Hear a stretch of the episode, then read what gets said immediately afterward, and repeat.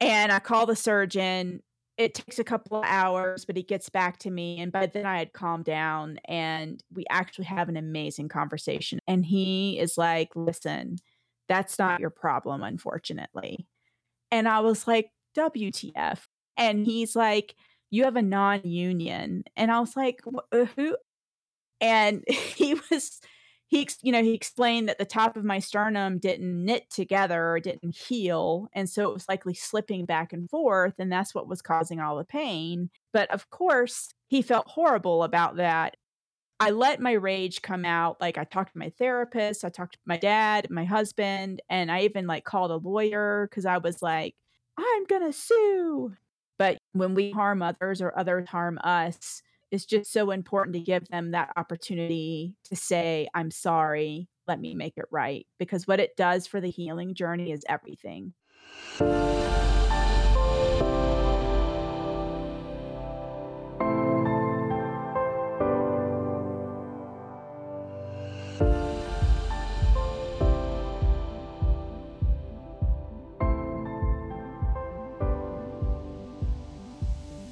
Welcome to Imperfect Heart, a place for you to join me, Jeff Holden, in conversations, discussions, and dialogue about our hearts and the impact myocardial bridges have on them. We'll talk with healthcare professionals, those in related fields that support our condition, and others just like us with stories of their myocardial bridge experiences. It's my intention for this content to inform, educate, entertain, and even motivate or inspire you in your personal journey on dealing with a myocardial bridge. Most importantly, is to have you leave each episode with hope, knowing you're not alone and that what you're experiencing is real. Boots Knighton has been an educator since the late 1990s in all facets of education academics, ski instruction, even experiential education. Her greatest teacher, however, has been her heart thanks to a surprise diagnosis in 2020 of multiple different congenital heart defects. She is now thriving after successful unroofing surgery on January 15, 2021. It was not without incident, though, and I thought it important to share some of the challenged surgeries that can and do happen on our program as well. Everything doesn't always go perfectly, and her story is one of those. Boots also has a podcast, The Heart Chamber, that delves into stories of open heart surgery and recovery to support the fact that heart surgery can be an incredible opportunity to begin again in life and live life wide open. So, Boots, welcome to Imperfect Heart. Thank you for having me, Jeff. I, I am so excited to have you share your story because it's so different from the others that we've had. And I, I want to take a few minutes if you would share with us your pre diagnosis, what caused you to realize something was wrong? You're an active person, skier, outdoors person, you know, all, all the mm-hmm. things that keep us healthy, and something triggered an awareness that it shouldn't be like this. What was that? Yes. So I flash back to 2018. I had a ski accident and sustained a traumatic brain injury. And I healed from that, but as I was about two when I was about 2 years out, we started noticing a lot of breathlessness and I was passing out. And we kept blaming when I say we, me, my neurologist, my general care doctor, all started we were all were just blaming the the brain injury. We were thinking, oh, it's just autonomic issues and I kept doing PT for it and it wasn't getting better. And I had tried to go back to teaching skiing at Jackson Hole Mountain Resort. I passed out on the ski lift there. I passed out when I was skiing mm. and it just wasn't adding up. And so then the, the pandemic hits and everything shut down. I'm working out in my house. I'm noticing more and more breathlessness. And then by early June, of 2020, I'm on a mountain bike ride with girlfriends. I make it a fourth of the way up the trail and I start vomiting. And I was like, I can't breathe. My heart was racing. I was extremely fatigued. And so I turned around and went home and left them to do their bike ride. And I just thought that is really strange. And then two weeks later, while on another mountain bike ride with my husband, that's when I really started to have all the symptoms of a heart attack. And we got to the top of this trail that we were riding. And by then I was like pushing my bike and holding my left arm and sweating. And he's like, What is wrong with you? Mm-hmm. And I said, I think I'm having a heart attack. And we've had all the training. We know what a heart attack is. And he was like, We got to call 911. I was like, I am finishing this mountain bike ride. so I finished the mountain bike ride. and we're all this stupid. We've all done this. So many of us, eh, whether it's even just I pushing mean, a grocery cart. The hilarious piece is I didn't go through wilderness response training once. I went through it twice and I've had CPR. And I'm a bio I was a biology major in college. I mean, I I didn't just fall off the turnip truck yesterday. Yeah. And I'm still like 42 at the time in the best shape of my life, have come back from this horrendous brain injury and I'm like there's just no way I'm having a heart attack. So we go home. Jason's like, okay, I want to take you to the hospital. And my left arm is killing me. I can't breathe. And I was like, well, we have to eat dinner first. And I need to take a shower. And by the time we got to the hospital, they didn't find the heart attack and the symptoms had started winding down. And there's some debate on if it was an official heart attack or not. What I care about is it finally got my butt into like the hospital mm-hmm. and then finally in front of a cardiologist. but I still laugh when I think about that because it is amazing like how you can rationalize anything. Like literally anything including impending death. Mm-hmm. yeah, and I say it with almost everybody I speak with. It's denial. We can't be having a heart attack. It's me. I'm fine. Whoever you are, it's not your heart attack. Right. It happens to other people. That's correct. Mm-hmm. So what what happens next? What do you, you do? So you get in there and they do what? Oh, they did all the standard stuff in the ER and they're like, "Why the heck are you here? And what's happening to you?" Like none of it made sense. And they didn't find anything. They did all the blood work, they did the EKG and everything was completely normal. But they did say they're like something has happened. Something is happening. You we're not finding a heart attack. We don't have to fly you out of here tonight. Which mm-hmm. and when you go to the hospital in Jackson Hole, Wyoming, if you're having a heart attack, they immediately fly you to Salt Lake. And so I was glad for that because I was really not up for experiencing a life flight. And so they sent me home. They were like, please call the cardiologist tomorrow, which I had never been to one. I didn't know who it was. I mean, it was like they just tossed me out into the night into like, you know, a little dinghy with no oars and said, good luck. so, so there I was lost at sea. So I Google like cardiologist at the local hospital and call and get in to see him. And here's where it gets even more ridiculous. He walks into the offices in early July of 2020, and he originally was at Stanford before he moved to our local hospital. And he's dressed to the nines, and he's like, Mrs. Knighton, what are you doing in my office? And I was like, Well, I'm wondering the same thing because none of this made sense. And I mean, I'd always thought I had a perfect heart. And so he was like, Well, we go over the symptoms and everything. He's like, Well, I'm going to go looking for, he mentions myocardial bridging and oh he explains gosh. what it is. He explains what it is and he says, Well, this is what I used to work on at Stanford. And he says, I'm also going to look for a few other things that you hope I do not find. And so at the time, I had planned to go with friends to climb Mount Borah Peak, eh, which is the highest peak in Idaho. And I was like, Well, can I still go do that? And he's like, I don't see why not. so we go climb Borah Peak against Jason's wishes. And the whole way up, I'm so symptomatic and I can't feel my hands or feet. I'm breathless. The friends we were with were like, What is wrong with you? I don't tell them. I haven't mm-hmm. told anyone what happened.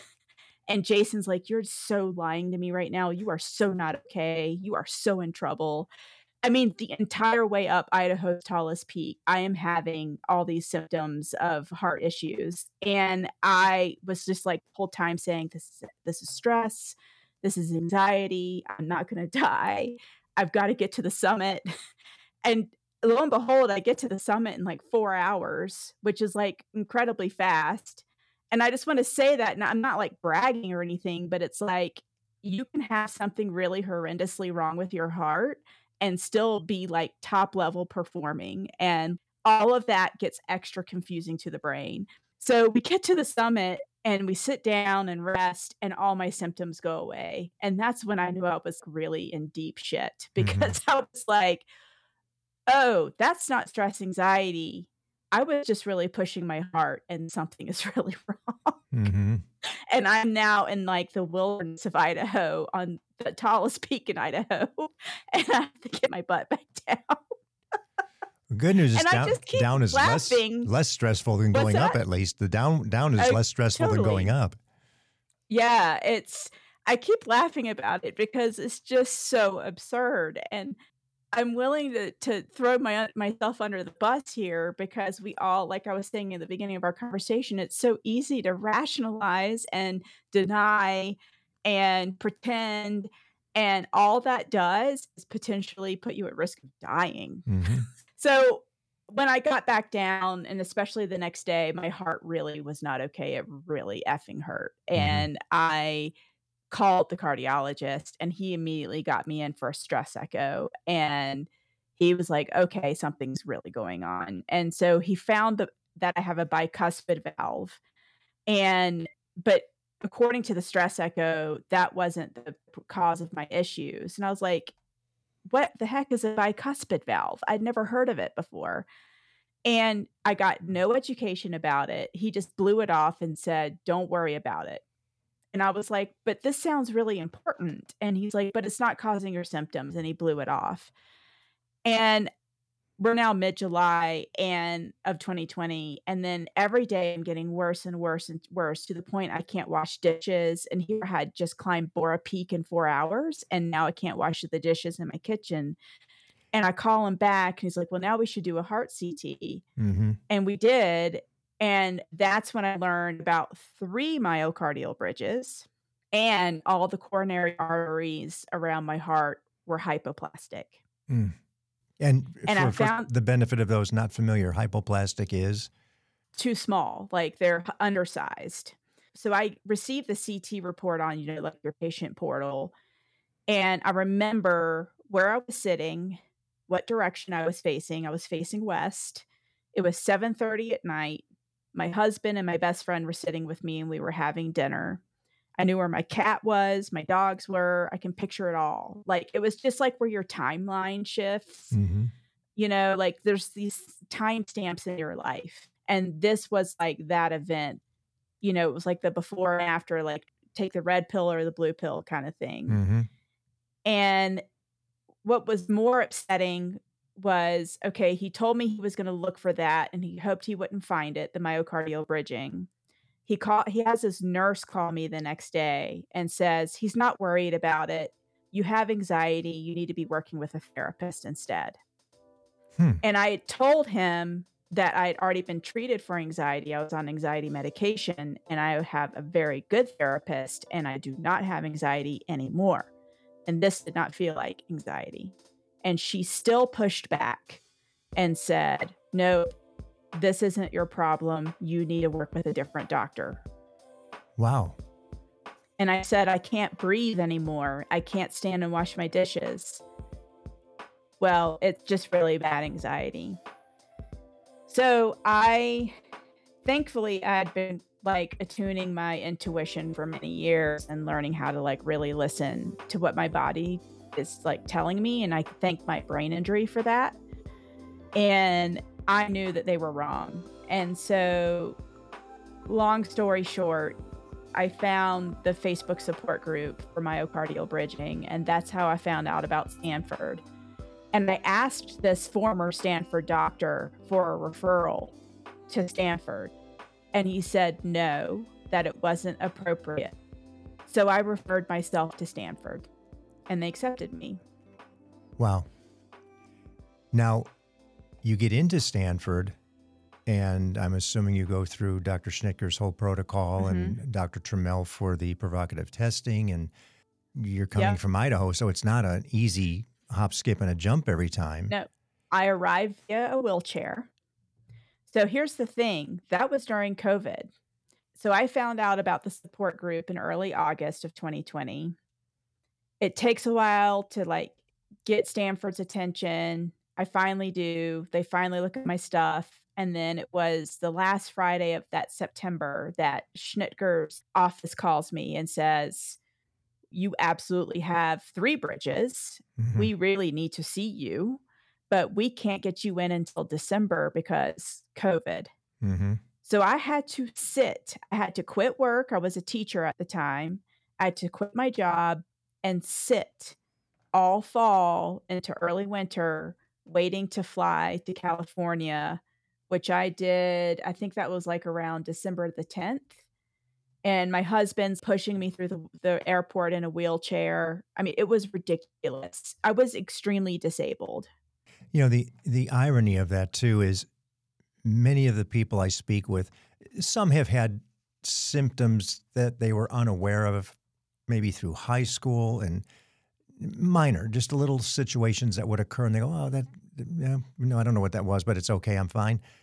But Mhm. once the symptoms start in earnest, it seems like it it's a tipping point, and as, as we know, the compression of that artery at some point it just doesn't rebound as much. Then the compression even flows slows the flow more, and there you are in trouble. Because I hear your story, and you know, from June to July, and all of a sudden now you're relatively disabled in six weeks, and It happened so fast. Yeah. Like, and I just think back to that Mount Borah day, you know, and the mountain bike the two weeks prior to that. And it's just, ama- I think I was just in such shape, like athletic shape, mm-hmm. that I think I, and I know like that breathlessness all spring, I was just, it was my athletic abilities were clouding the impending serious Yes. situation. Right. So, and, you know, as I was packing to go to Stanford, Donna, the nurse, called and just confirmed everything. And oh, she's so wonderful. And she, she called and said, We're so excited to see you and meet you. And my surgery was already scheduled. They kind of already knew I was a candidate. oh wow, And then an hour later, she calls back and she's like, Never mind. And what had happened was their ICU had filled up because of COVID patients oh in the hour since we had talked. She said, We can't do your surgery if even if you do come. We have no ICU beds. But you should still come because the next time we can do the provocative testing is in May of 2021. oh my gosh, And I knew I would not live. Like everything in my being was like, You will not survive until May. Mhm. And so I just needed to take some sort of action. Like I just couldn't sit any longer. And so that's why we still went to California. And we went through all, all the bit of testing that everyone experiences, except I also had like my nose excavated because there was like so many COVID tests. yes, I don't know if I did not know it was that possible to have that many nose swabs in five days. It was a scene out of like some zombie movie. hmm And so here I arrive in the thick of COVID before the vaccine. It just made what was already a 10 out of a 10 as far as like scary, severe horribleness. And after everything, they were like, You really need surgery and we really cannot help you. You have to go home now back to Idaho and we'll maybe call you in March. So what did you do? So, well, after I cried, Yes, um, yes. and we went to the beach and like felt our feelings about the whole thing in California before we got on the plane. I thought of the Facebook group and I got on the Facebook group and I found that one of our heart warrior friends in Utah had found a doctor hiding in plain sight at Intermountain Hospital just south of Salt Lake. And I quickly message her. She quickly gets back to me. She was like two days out from surgery. And I call his office on the way to the airport. And they were amazing. And by the time we landed at home, the office had already transferred all the Stanford materials to them. And the surgeon had already looked at everything and agreed to do my surgery. But we wouldn't talk until January the 5th, 2021. Mm-hmm. And then he unroofed me 10 days later. What I found my surgeon on Facebook.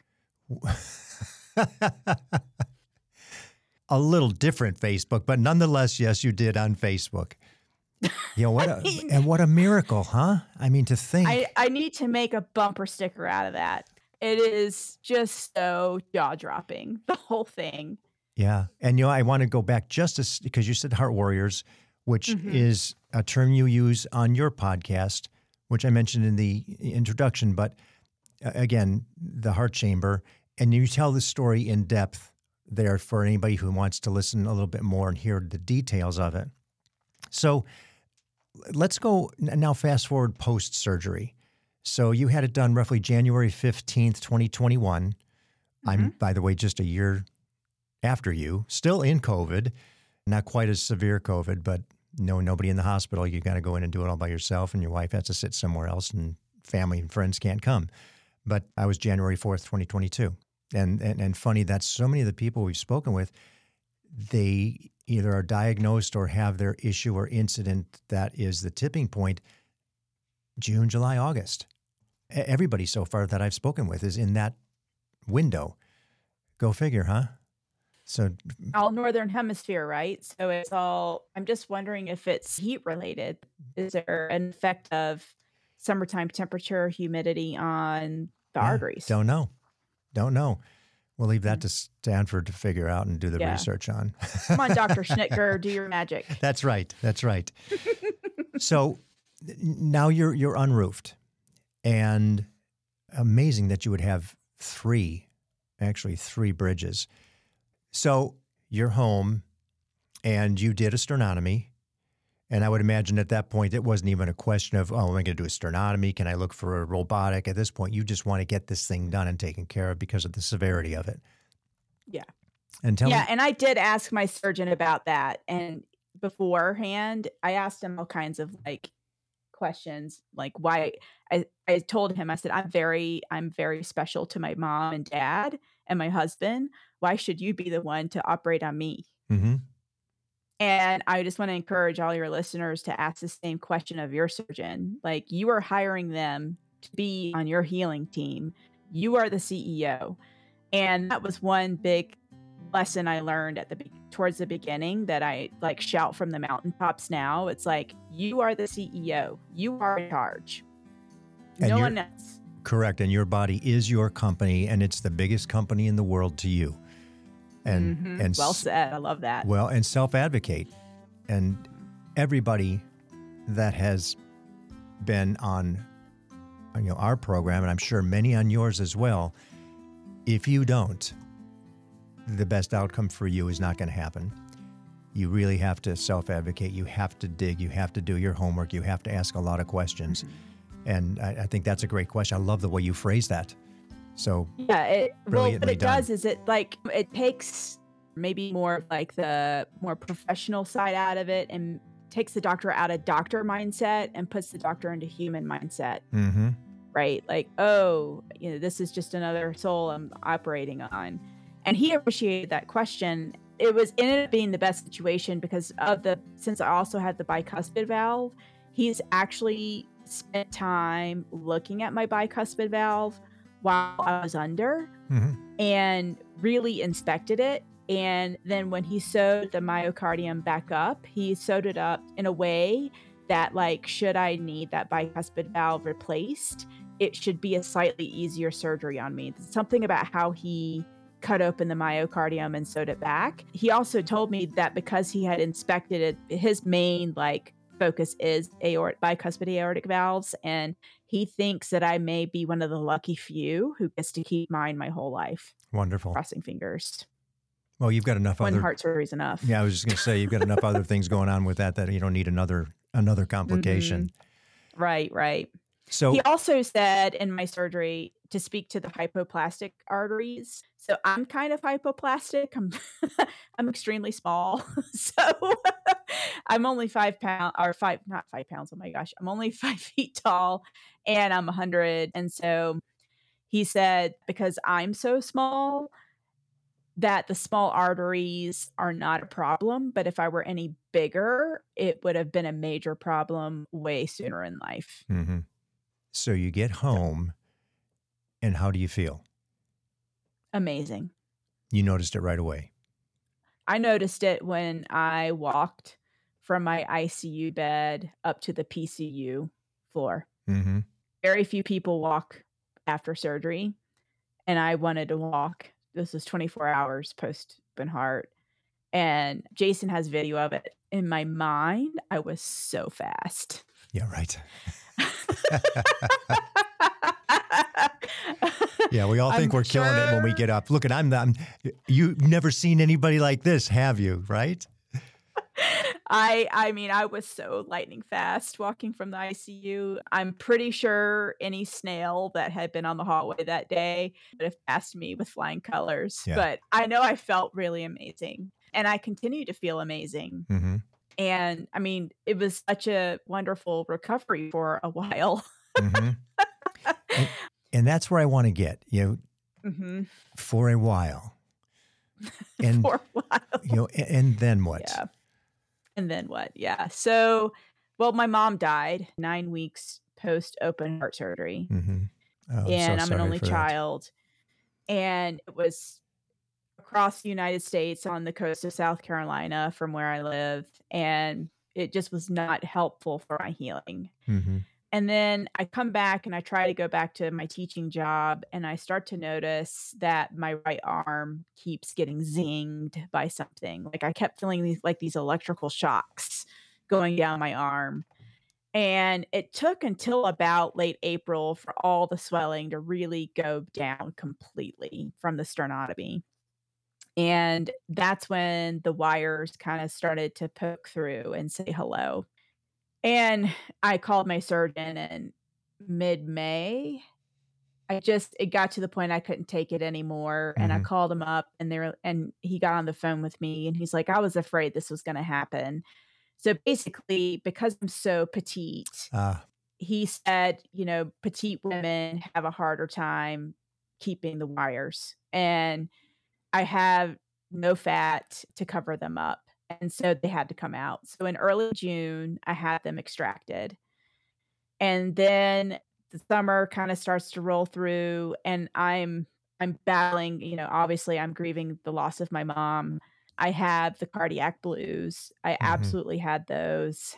And I write about them. It's interesting. The cardiac blues hit when I was in the hospital. I went back and read my journal the other day in preparation for our visit today.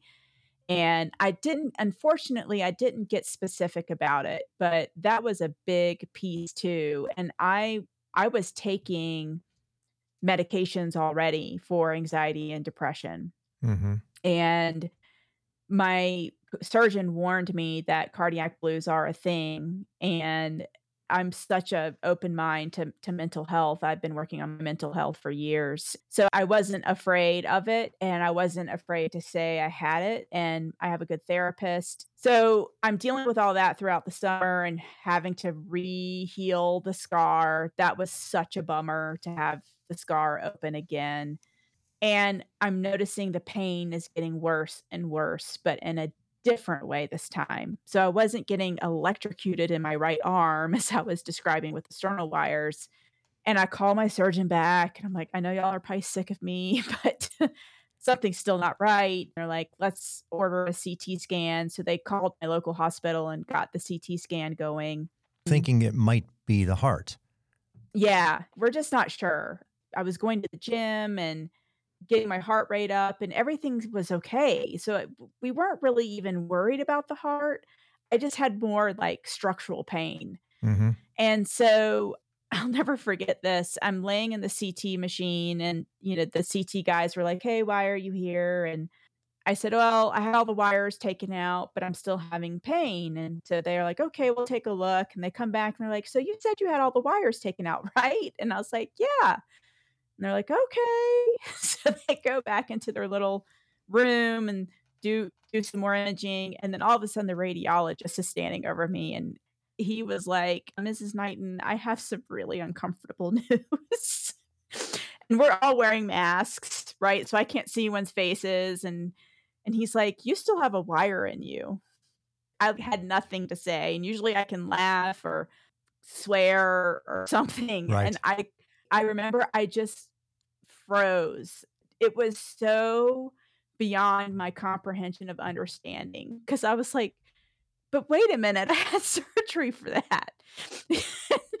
and he and these, there's three men, this radiologist and the two techs. I thought they were going to cry. Like they were devastated for me. Mm-hmm. And I'm still not saying anything. And he was like, listen, I can tell you're shocked. And he's like, get dressed. I'm going to bring you back to my little cave where usually patients can't go and I'm going to show you. And he did. So he brings me back. And darn if there's not a little bit of wire that had broken off into in my sternum. And and so I go through the typical and appropriate emotions about that the rage, the disbelief. I may have sworn enough for an entire lifetime. And I call the surgeon. It takes a couple of hours, but he gets back to me. And by then I had calmed down and we actually have an amazing conversation about it. And he is like, listen, that's not your problem, unfortunately. And I was like, WTF, what do you Mhm. mean? And he's like, you have a non union. And I was like, uh, who, you know, all this like, I'm still, I swear, every time I turn around, I was in medical school all over again. Mm-hmm. And he was, he, you know, he explained that the top of my sternum didn't knit together or didn't heal. And so it was likely slipping back and forth. And that's what was causing all the pain. And that it probably wasn't, it, it wasn't that little tiny bit of wire that was stuck. But of course, he felt horrible about that. And that this is like something I want to share with listeners. It's, I, I let my rage come out. I talked to my therapist, I talked to my dad, my husband, and I even called a lawyer because I was like, I'm gonna sue. So, Mhm. you know, I went through like 24 hours of all the necessary emotions. I let them just rise and flow through me. And then I arrived at this place of compassion because I this doctor is so amazing and he's so kind and humble and filled with grace and he had made a mistake. And I had two choices. I could sue, but what would that mean? Who who would that help? My pocketbook temporarily, Mm-hmm. but that was about it. And it would affect how he did his work. It would affect my health, my healing in a negative way because I'd be holding on to this resentment. So I chose love and I chose forgiveness. And when he called to talk to me about it, he said, Listen, I know you probably don't ever want me to touch your body again, but I appreciate opportunity of fixing my mistake. So I let him. Mm-hmm. And then he also put in a titanium plate at the top. And I got to choose my favorite color blue because that totally matters because no one's ever going to see it. And then I got on with my life. But I, you know, I had to like grieve getting cut for a third time. Mm-hmm. And I had to grieve the horrific pain because it was a tough recovery. Having anesthesia three times was not awesome. You know, it was not great, but he paid for the surgery, he paid for a hotel room, he paid for our gas to get back down to Salt Lake, and we Wow. hugged. It was amazing. When we harm others or others harm us, it's just so important to give them that opportunity to say, I'm sorry, let me make it right. Because what it does for the healing journey is everything. Yeah, I agree. And I'm so glad that you addressed it the way you did because there's obviously many people who are not even to the point of processing the bridge yet in the mental state of, I've got this, now what do I do? And all the anger and the discomfort and frustration, it just builds and builds and builds. You may not even know you have the bridge, but you have this thing that you know something's wrong and nobody's diagnosing you properly And then finally, you do realize, and you can go a couple of different ways. You can be all frustrated and angry about it, but you have it. You were born with it. It wasn't something you did, you didn't cause it, and it wasn't intentional. So mm-hmm. now accept it and move on to the next step and prepare. Right. And I, I, I applaud you for the way you address that. That's, it's not easy. It's not easy when something goes wrong, and there's actually somebody who's accepting the responsibility for it. So there's your point of blame, you know, if you choose to go that route, but it's not going to get mm-hmm. you anyplace. You no, it doesn't. And it doesn't serve at all. No one's high highest good is served. And I think what's really encouraging in the discussion is the heart's fine. The unroofing process worked. You're not debilitated by that. It would happen to be something else that was the structural part of it versus the heart. And right to to the you know find the positive in that story, there's just great value that at least it's not that, and you're not dealing with those issues. That's not a life and death issue with a you know a sternum, and it's correctable. So. Right. And and it was a minor surgery. It was considered minor. I went home the same day, in and out.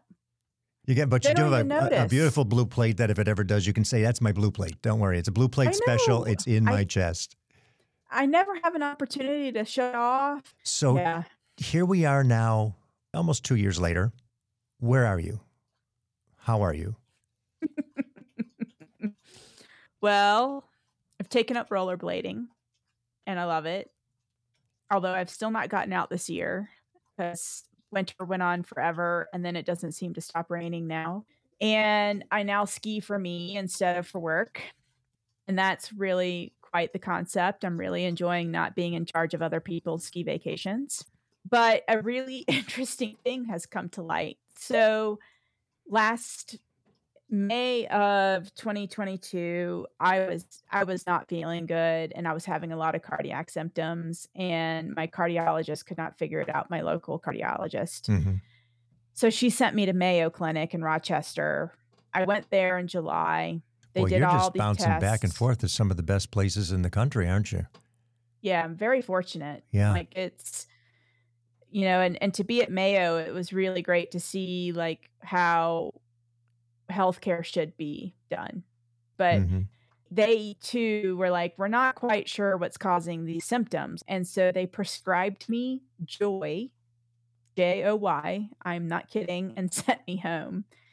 So J O Y. So, uh, yeah, joy. They literally prescribed me joy. They were like, we don't know what's going on. And I did leave. There were some other tests they wanted to do, but by then it'd been like 10 days and I felt like a pin cushion at, at this point, And I was like, I have to go home. Mm-hmm. And long story short, my nutritionist, who I interview for my podcast, it's an amazing episode, episode three, which I highly recommend everyone listen to does an inflammation test on me and it's like poltergeist in lab results. Mm. No wonder I was feeling so bad. Like you name it, it was inflamed, like all these different cytokines. And she was so freaked out. She calls her Lyme disease doctor that she knows in Connecticut. And sh- this doctor's like, oh my gosh, you've got to, you might have Lyme. Long story short, I am now working with a naturopath doctor in Bozeman, Montana. And we don't know yet if I have Lyme, but I definitely have biotoxin illness. And we're starting to treat me as if I either have Lyme or have been exposed to mold or something like that. And what I've learned already is 24% of the US, or not the US, I think just general population have a genetic predisposition to reacting to Lyme or mold or other toxins in the environment. I'm wondering if in my workplace environment, if I was exposed to something there as far as mold. And all it does is it takes one little bit of exposure after a traumatic event to then go into this major inflammatory response. And mm-hmm. then I got COVID for the first time this January 2023 it was that bad. And we think that's kicked off the cytokine storm that's causing like this this snowball effect in mm-hmm. my body. And, and, and so again, that's the, where I'm at. The good news, there's good news here.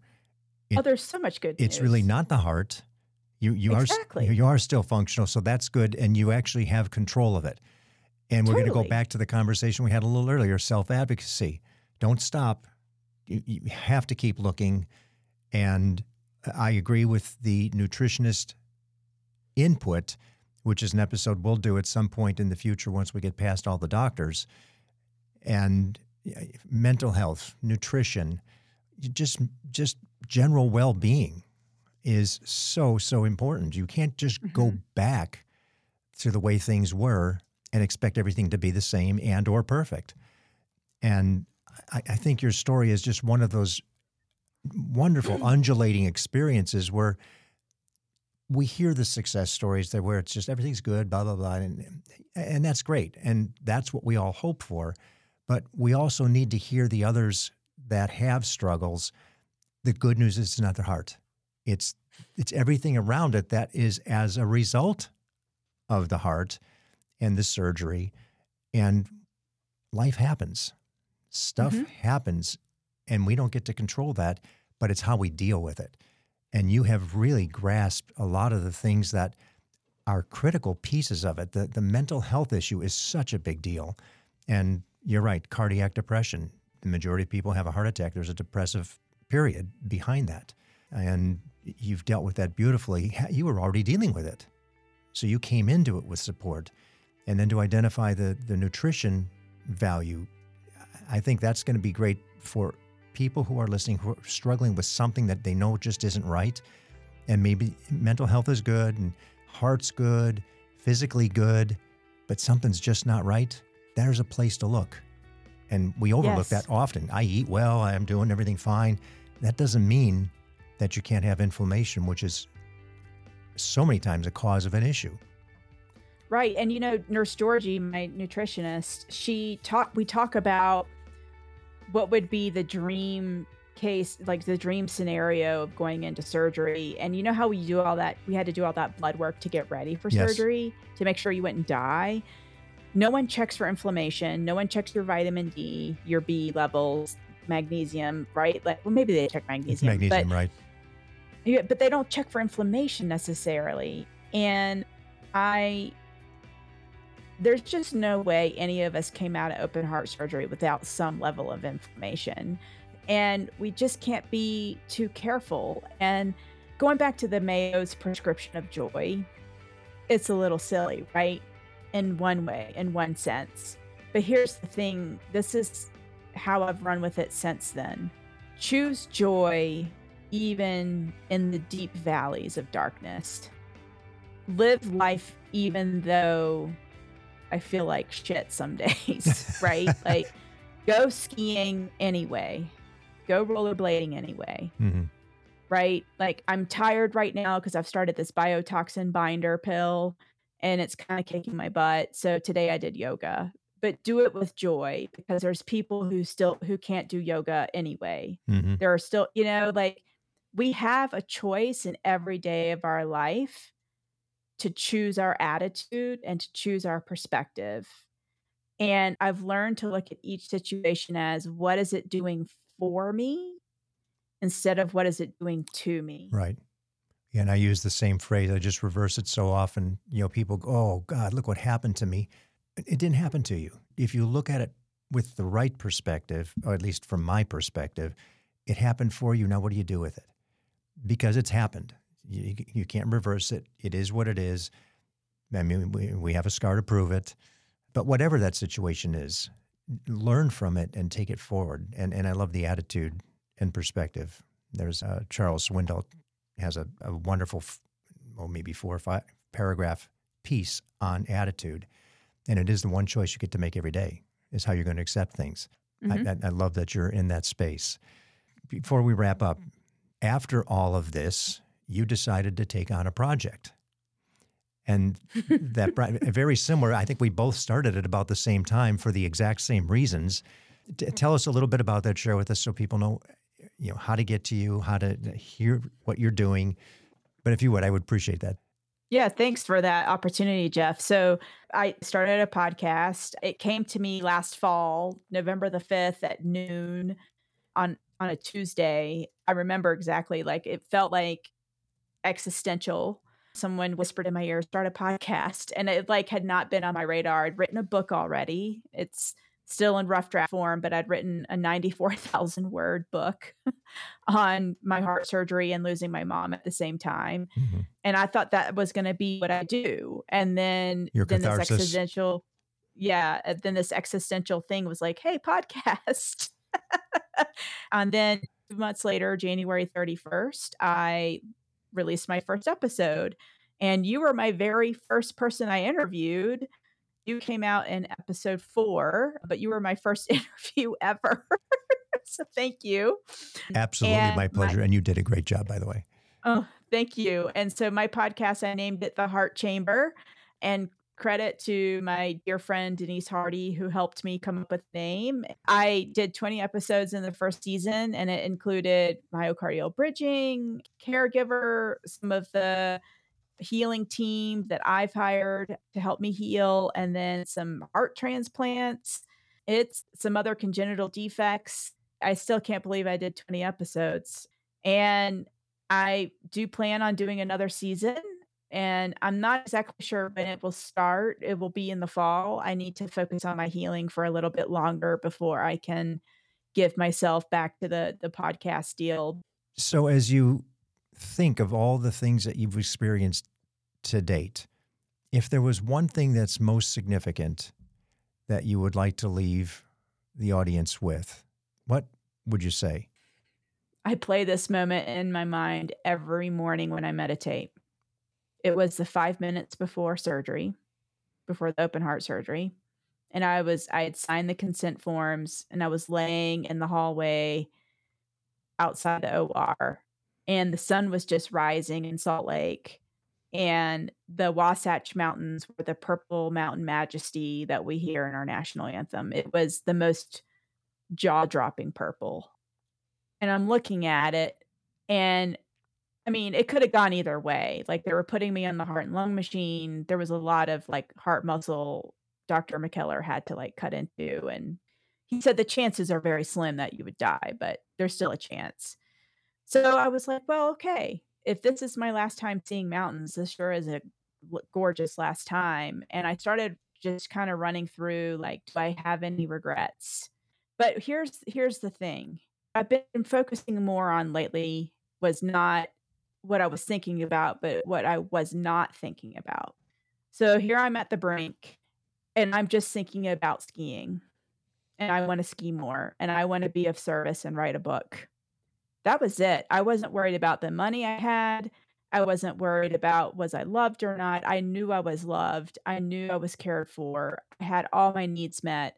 I was not worrying about errands or if this person liked me or if I had enough followers or whatever the heck people genuinely worry about on a day to day basis. None of that mattered. That was just, it all fell away. I was more about how can I help and how can I experience life to the fullest extent should I come back from this. That was it. Mm-hmm. I think that's a great way for everybody to understand and accept the next steps of whatever those next steps are post diagnosis. Because yeah. really, what's important isn't the material stuff. And I think we all realize that after that happens. I guess I could sum it up as I'm I guarantee you what you think matters probably really doesn't matter. Well, Boots, thank you so much for joining me. You know, a continued healing too. I the fact that you've taken this initiative to just continue and continue and continue to progress is uh, it's it's just astounding. And, and and not give up and just keep going to get to where you need to be. And yeah. I think a lot of people can learn from that that recovery is not overnight, it's over time. And I can only tell you all of the story today with the humor and my nervous system isn't getting activated. I can only do all of that because I have a therapist and a loving husband and friends. Like I have leaned, I've asked for help and support because I knew I could not get through this alone. Brilliantly said. People listen to the Heart Chamber. Check it out. You can hear some very interesting stories, some different stories. You know, maintain that sense of humor. It's it's wonderful to hear and the positivity. Thanks so much for having me, Jeff. Thanks, Boots. Thank you for listening to Imperfect Heart. It's my hope that this information helped in some way to improve your situation or will help you better understand this condition. More importantly, that it gives you hope through stories that there is help and you most certainly are not alone. If you've been diagnosed with a myocardial bridge, please be sure to join the private Facebook group, Myocardial Bridge Support Group. For more information about our program or to reach me directly, visit the website, myimperfectheart.com. If you like what you heard today, please give a positive review, thumbs up, high five, or whatever your app likes. And be sure to share with everyone important to you so they understand what it is you're dealing with. Please subscribe as well. Welcome each day with gratitude and positivity.